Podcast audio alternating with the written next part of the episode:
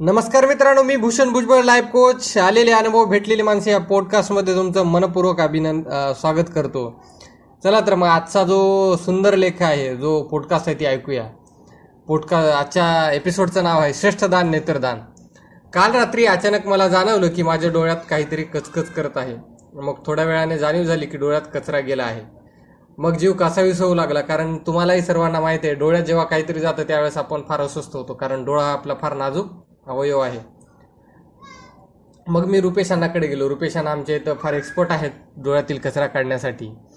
मग अण्णाकडे गेलो. अण्णाने तूप घेतलं आणि तुप कापसाच्या म्हणजे कापसामध्ये बुड तू तु कापूस तुपामध्ये बुडवला आणि त्याचा गोळा करून माझ्या डोळ्यातील कचरा काढला. कचरा निघाला. रुपेश अण्णाला खूप खूप धन्यवाद दिले. तरी पण वाटत होतं की काहीतरी राहिलंच आहे. मग पुन्हा दुसऱ्या दिवशी अण्णाकडे गेलो आणि डोळ्यात काही निघालं नाही. त्यामुळे माझी शंका दूर झाली. डोळ्यातून पाणी निघतच होतं आणि आज कंटिन्यू म्हणजे तीन दिवस मला डोळे बंद करूनच काम करण्याशिवाय पर्याय नव्हता. त्यामुळं मग मी तसंच केलं. आणि त्यानंतर मग मला रिलॅक्स वाटायला लागलं.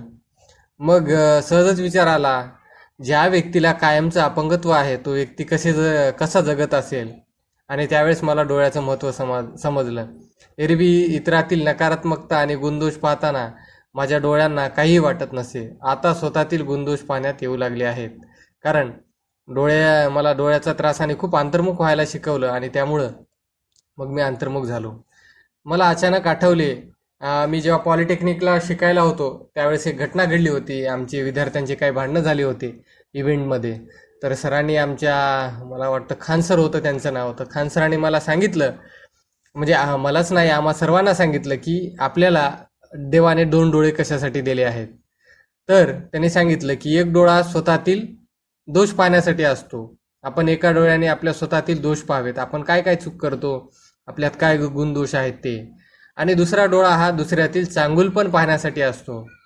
मित्रांनो लेखाचा शेवट मी अवयदान आणि नेत्रदानाच्या संकल्पाने करतो. आणि मी तुम्हालाही विनंती करतो तुम्ही नेत्रदानाचा नक्की विचार करावा. कारण आपण गेल्यानंतर अनेक लोक असे आहेत ज्यांना ही दृष्टी नाही आहे आणि ते जग पाहू शकत नाही. तर आपण आपल्या डोळेरूपी या पृथ्वीतलावर जिवंत राहू. आजचा एपिसोड कसा वाटला हे ते मला खाली कमेंट करून नक्की सांगा. मनपूर्वक धन्यवाद आणि तुम्हाला खूप साऱ्या शुभेच्छा.